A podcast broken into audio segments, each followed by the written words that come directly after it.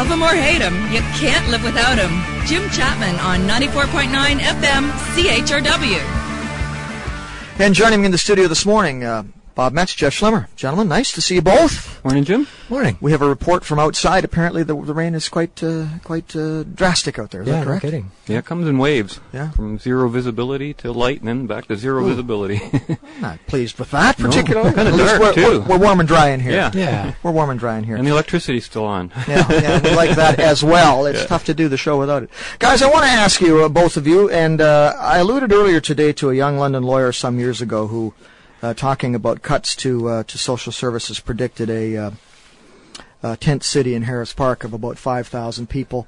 Um, I didn't. I don't know whatever happened to that guy, but it was uh, it was a uh, you know it was a, a comment I'm sure made in uh, serious at the time, concerned about the issues of uh, funding cutbacks and so on.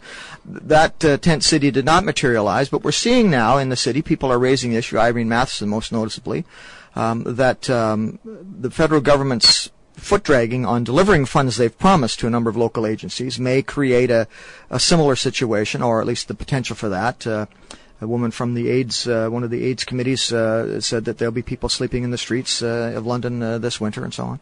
Jeff, I want to ask you because I know you're, you're you're plugged into this sort of area. Can you give us any insight as to what is happening here relative to these funds? Why has the government not forwarded them? If this is money that's been promised and these are programs that are up and running, do, do you know what's happening here? Uh, I have some uh, insight into it, I think, and uh, part of the reason that I do is that I serve on uh, the board of a uh, of a housing foundation in London that built a um, that built among the first pro- uh, first nonprofit housing that was, that's been built in the last 15 years. I guess when was it after the um, well, I guess in the early 90s, the federal government announced that they would get back into the business of building social housing if it was cost shared with the federal and provincial governments. Um, back until until uh, the early 90s, the federal government had been spending about two billion dollars a year on building nonprofit housing in Canada, and then with the uh, deficit arising from the recession, they canceled that and downloaded responsibility for housing to the provinces. The provinces, uh, particularly when Premier Harris was elected, said, "Well, I'm not building any," and they canceled 20,000 units in Ontario at that time. So what happened then was that the focus shifted to shelters, and more money became available for shelters, and as a result, there were substantial uh, expansions to mission services and uh, the Salvation Army, which are the two shelter providers in London. Um, but the money uh, has various kinds of strings, and and again, my dealing with it has been in trying to get the money to build this new nonprofit housing, and and uh, my organization, uh, which is actually um, uh, was spearheaded by Susan Eagle and uh, and Bishop Sherlock in town. Um, applied for this money and went through just unbelievable hoops trying to get the money out of the federal government. And I think the reason that that's happened is because of the. Do you remember the? Um, uh, it was before the sponsorship scandal. It was the one before that, the uh, boondoggle about uh, money being spent in Quebec for social programs, and there was no paperwork for it. So inevitably, what in my experience happens is that the bureaucrats go back to work, and then they come up with way too much paperwork and, and way too much bureaucracy and uh, uh, requirements that are just unrealistic, and it takes forever to, to f- work your way through that. So I, I think that the, what has happened is that the money they're talking about, although again it's been promised and people are uh, have budgeted based on it, it's been held up um, for reasons like that. Now it, it's somewhat exacerbated because of the uncertainty, because of the change of government, and uh, it's no secret that the new government is is likely to cut those programs and uh, last week announced $2 billion in program spending cuts. Uh, so everybody anticipates these programs are probably going to be cut and the bureaucrats who administer them are, are kind of on tenterhooks as far as you know, should we be sending this money out? Should we be not? Uh, so that has, I think, uh, delayed it as well. And we heard that after the federal election that uh, CMHC, uh, Canada Mortgage and Housing, and the uh, ministry, and you may recall that Joe Fontana was the Minister of Housing up until the last election, that basically with the uh, new government, everything was on hold and all bets were off. Bob, uh, Jeff used the phrase there whether we should send this money along or not. Should they be sending this money along? Um, the federal government, you mean? Mhm. I I would say I don't know what their plans are, so I can't speak in the context of what their plans are. But this is an example to me of why government spending cannot help the poor. They're not spending the money on the poor; they're spending the money on housing. That's the business everybody's in, collecting property and rents. And the United Church and Catholic Church are into that in a big way. Mm-hmm. And uh, Is that such a bad thing? People need housing. well, then ask me why there, you know, ask why there's more supposedly homeless people today than there were before. You know, there's this utter disconnect between who pays for all that stuff and how you can spend it to help the poor. Like the reason there are so many poor is because the gov- governments at all levels take 50% plus of our money away. Uh, you want to help housing? Get rid of property taxes. You know, you want to help people with greater income? Get rid of income taxes. Neither of those two taxes are required for a legitimate government to run. And if you want to help the poor, get rid of universality and other social programs which soak up all the money available for, for helping anyone who's Like- like actually in need. For example, what kind of universality causes that problem? Healthcare. You know, healthcare takes up in Ontario 60% of all existing in, or taxes in the province just for the healthcare system, which is the worst thing you could buy for your money.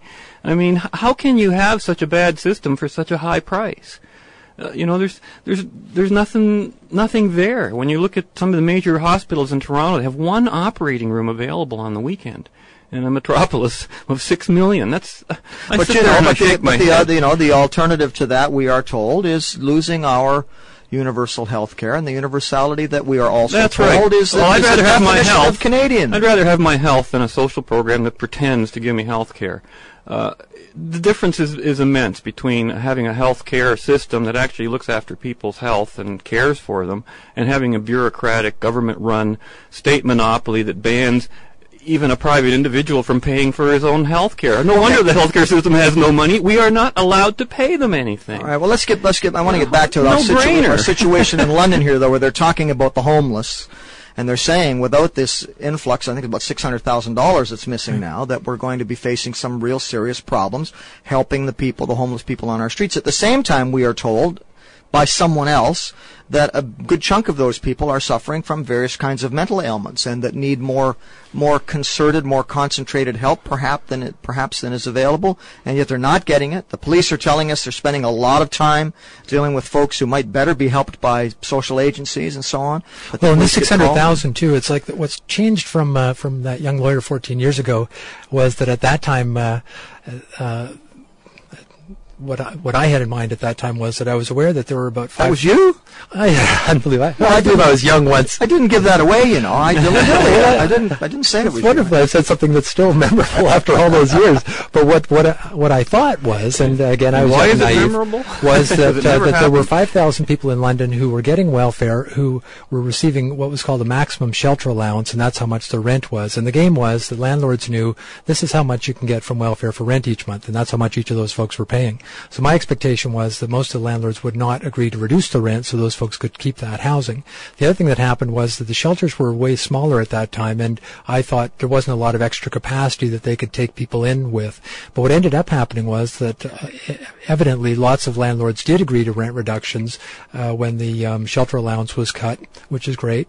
And also the shelters had a kind of a mass program where they had people sleeping in halls, sleeping in any any place they could find it in the shelters. But um, the the issue now is that the shelters are at capacity. Basically, they have all the beds are used every night, at least according to what they tell me. And uh, so it's a question of they say that they've got all the people they can safely take in, and they just don't have any more room for them. So if they can't take them in, they just close the door basically, and you're on your own. So it's this it's this money that they expected to be ha- to be able to use within their budget to find other floor space to put these people on, and that's what's been held up. But Bob, what's wrong with us try as as a society without getting off into healthcare and some of the other things that that uh, that uh, we're all concerned about? But what's wrong with us as a society funneling funds to these folks who really are at the end of the the disadvantaged stick? You know, they are right out there on the end of it, and and they're not for whatever reasons they're either not integrating successfully economically into our system or they're incapable of integrating economically into our system.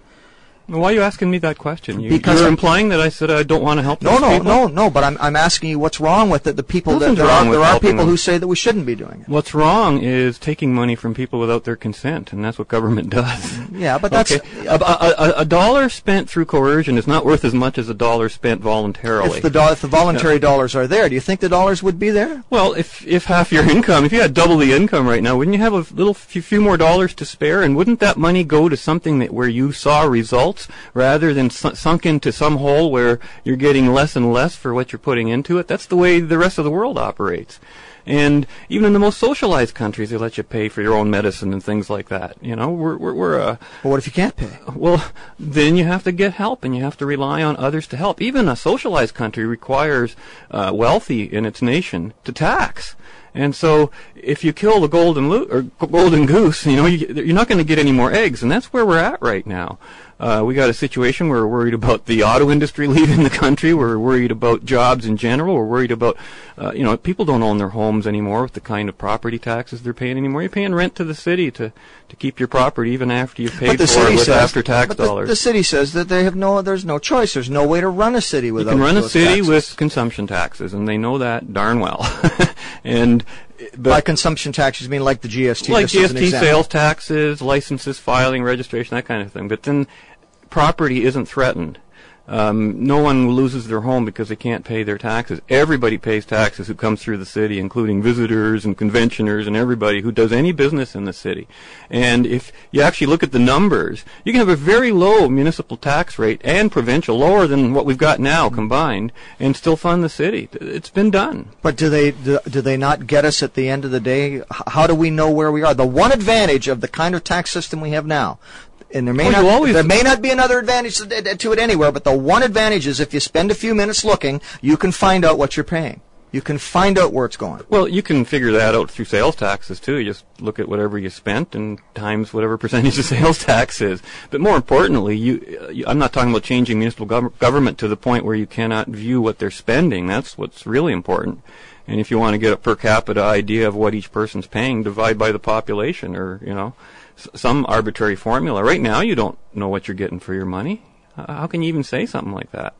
Your money's not going anywhere where you want it to go. But if I look at the at the end of the day, if I look at my tax bill, I know who to blame. They don't pay any attention when I complain about it, but at least I know who to blame. For everything's consumption tax, isn't there the danger that Why do you want to blame somebody? Why don't you want to do something about the problem? You know, that's the problem with our whole social system. Everybody's blaming somebody, and they want a system so we can blame somebody for somebody's inherent problem. I mean, poverty is a natural state of man. If you just sit there and do nothing, you will be poor whether you are able to work, unable to work, intelligent, stupid, doesn't make any difference. Inactivity and lack of ambition, and I'm talking about healthy people, if you just sit there, you're going to be poor. Nobody else, because of what they are doing, is making you poor.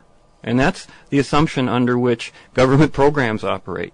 They punish you to the degree of your success, to the deg- to the degree that somebody is productive and works. And that's certainly So true, people wanna that work. There are, that there are excess jobs. If it's true that there's a job for everybody out there who wants one, um, then that would be true.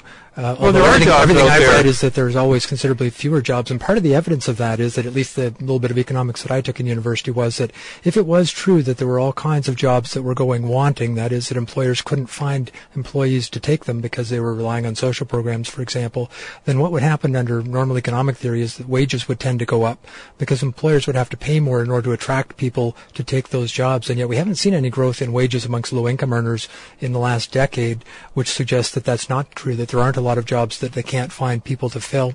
Uh, and again, Well, that's why I think the government just raised the uh, minimum wage because I was going to uh, say the it's minimum not wage happening is a through the market. Well, it's not going to happen through minimum wage either. All you're doing is if you have an eight dollar minimum wage, anybody who's only can produce seven dollars an hour worth of of uh, productivity isn't going to have a job, and they're going to be a burden on the poor guy that is making eight dollars an hour. Okay, we have to pause for a second. We'll be back with more on the Jim Chapman News Hour. Left, right, and center with Schlemmer and Metz. Bob Metz, Jeff Schlemmer with us today. We're talking about the government's role, I guess, in uh, doing the things that the government does. And Bob, of course, as always, is looking for better ways to do it. And you raised a very good point there. You, you, you, you took me to task for using the word blame, and you were quite right to do so because I said I know who to blame. Ultimately, I have to blame myself, I suppose. But uh, just to come back for a moment to this, and I want to move on to something else. Um, uh, Jeff, if this money doesn't come through, what's going to happen? Well, I guess uh, probably two things will happen. One is that somehow or other the um, the uh, charities in the city will try to find a way to stretch themselves a little thinner, and uh, there will be a certain number of people that do get turned away. And and again, there are people that get turned away from. Uh, from uh, shelters uh, who do spend their nights uh, in the uh, in the parks. Where where I went wrong was that because of my camping heritage, I assumed that one would pop a tent and stay in it, whereas in fact they seem to be prefer the au naturel lie on a picnic table approach. well, Tent City is symbolic. Let's face Yeah. it. well, I love the Harris Park thing. I just couldn't resist. Well, there are- my smart mouth. There are many. There are many people who who still contend that nobody in this country needs to sleep on the street. That there are beds, there are shelters. untrue. There, it's it's untrue Very, today. oh, quite untrue. Okay. So, so the, the argument that people choose to live on the street, that they choose not to take advantage of the system, is no longer true. Well, it's a convenient myth, and it, and it and it's just a wonderful one. It conjures up the image of the happy hobo out on the rails, you know, living, sorry, I'm living the sorry. free life. So I that's, know that's something that we hear all over the place. That's that's where the person chose to be out on the street when Yeah. they had a warm, loving family at home, wanting them back home in her nice warm bed. You know. Well, and that comes back to I the think issue of mental illness. I think you're going. Is no, it true? Is mentally it ill. true that this is a? And again, I know that the, the the right just have this reverie for this wonderful life of freedom and independence. A lot of people choose to live under bridges because they're free, and it's just it's just such nonsense. It's like the welfare I'm not, wall. I'm not it's denying your your point that there are some people who don't have that choice. I'm I'm agreeing with that. But then you went to the other extreme and you said you, you imply that there's no other such. Well, Jim's question was- wants to be out there. I think Jim's question was: Is there a bed for everybody who wants one in Canada or, or in London or in Ontario? And the que- the answer is no.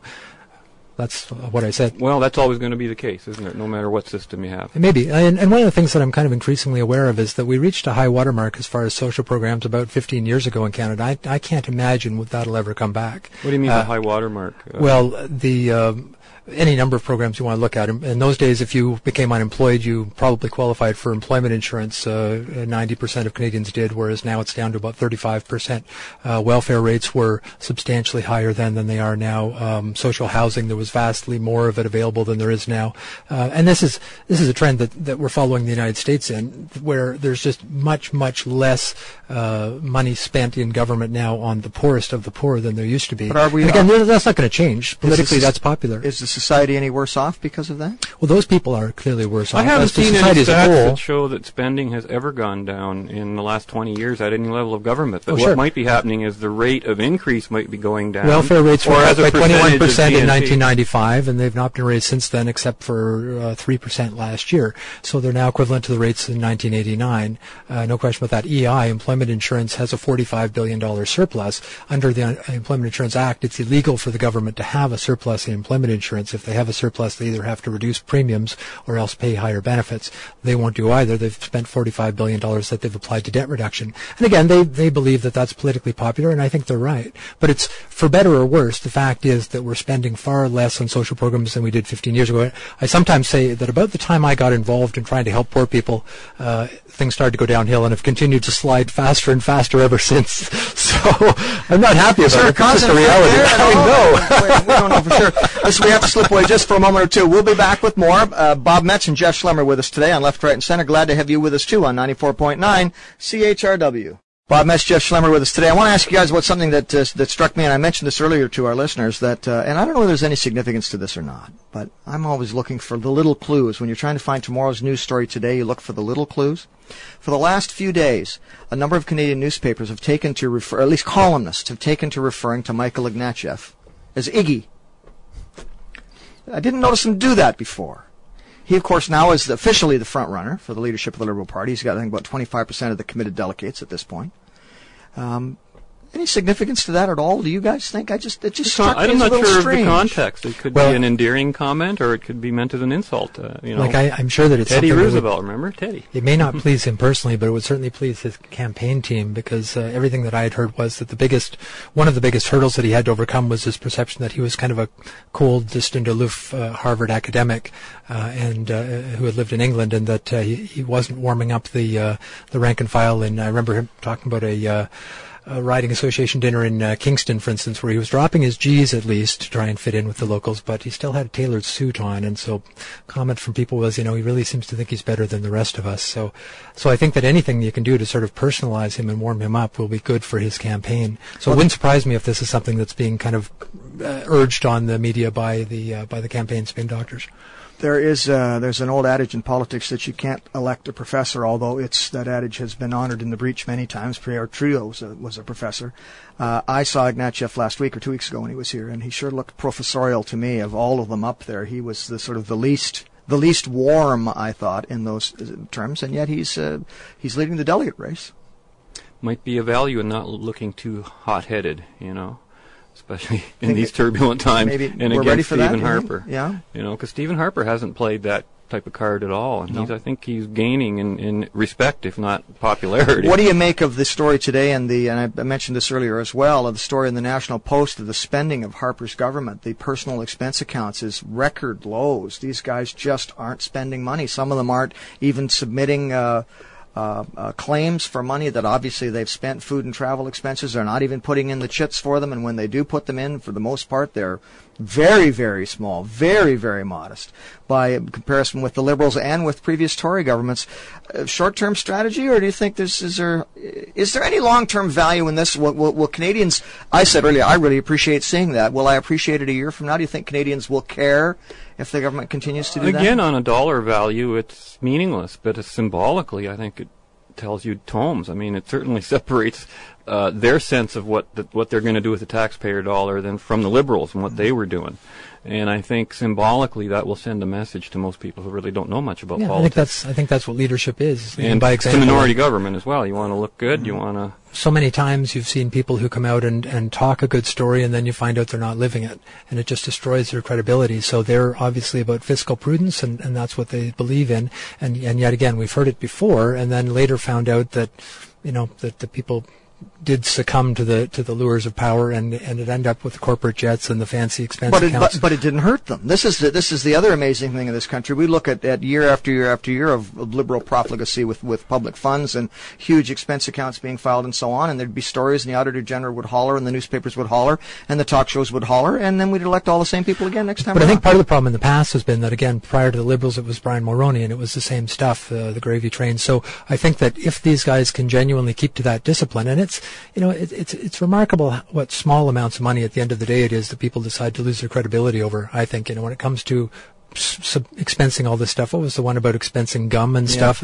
Like, why give up your credibility? Why give up your hundred fifty thousand dollar a year job for the sake of some frickin' gum? Uh, so it's not that hard to do, and yet politicians seem to just again they get lured in away from uh, from their sanity somehow. So God bless them. The longer they can keep it up, the better. And I think it sends a very good message of leadership to the to the public. I've never understood their reluctance to squeeze a penny. I, I, I really I do not understand that reluctance of so many of them to Well, squeeze a penny. they don't have to earn the money. They don't have to. They're not out there, you know. Please buy our product or but anything but, still, like but, that. no, but but still, Bob, it's such it is such an obvious thing to do, and, and I think a responsible thing to do. Oh, I agree with and, And an easy But- thing to do. I mean, so you, you know, instead of I said earlier, you, you you fly into town. You don't have to stay at the most expensive hotel in town. If you're the under assistant secretary for such and such and so and so, you don't have to eat in the in the uh, in the restaurant in the hotel, which is usually the most expensive one in town. Yes, it's convenient to do both of those things, but you don't have to do it. Find the less expensive Mm-hmm. meal, find the less expensive accommodation, and do it because it's the right thing to do. And but so many of them is well, it's you know this is convenient to do this, and I have to fly first class, and I have because I have to do this and this and this, and You know, you said earlier that the liberals were getting away with all sorts of stuff for years and years and weren't paying the political price. Um, I know what you mean, and it's kind of true in retrospect, but I think that was only because there was not an alternative there in the average voter's mind to go to, i- credibly, because people vote against anyway. And finally, these things added up to the point where that straw hit that broke the camel's back, and Harper got a foot in the door, and now he has to walk a very careful mile while he's in power. And I think he's been doing a good job in terms of foreign policy and, and you know acting like a leader. Let's put it that way. Well, other I don't agree with all all of their policies, but In politics, you get your reward after you're done. Everybody knows that, that you're supposed to look good while you're doing it, and then after you're done, you get appointed to lots of corporate boards and stuff. That's where you make, that's where the money is. It's not on expensing uh, dinners and stuff. So, again, it just surprises me how short-sighted a lot of people are. And I think that, uh, again, uh, the, inevitably politicians ask for sacrifice from us, and if they can demonstrate that they're sacrificing some things too, because most of them could be in corporate jobs where they could be, you know, having all the, the fancy perks. But if they're willing to say, I want to, I want to have a life in public service, and I want to do some leading for a while, and here's a sacrifice I'm making, I think the average person respects that. Okay, guys, we're out of time. The band's playing in the background, rocking and rolling. Thanks to Jeff Schlemmer and Bob Metz. Always a pleasure. Thanks, Jim. See you next Wednesday. And thanks to you folks, too, for joining us today. It's been a pleasure to be with you. Uh, get the umbrella up when you go out there if it's still raining. And if not, well, keep it handy from what they tell us. We'll be back tomorrow with the next edition of the News Hour at 11 o'clock in the morning. Like to have you join us as well. And in the meantime, it's Jim Chapman saying, please take care of each other Mind how you go, and God bless. Bye bye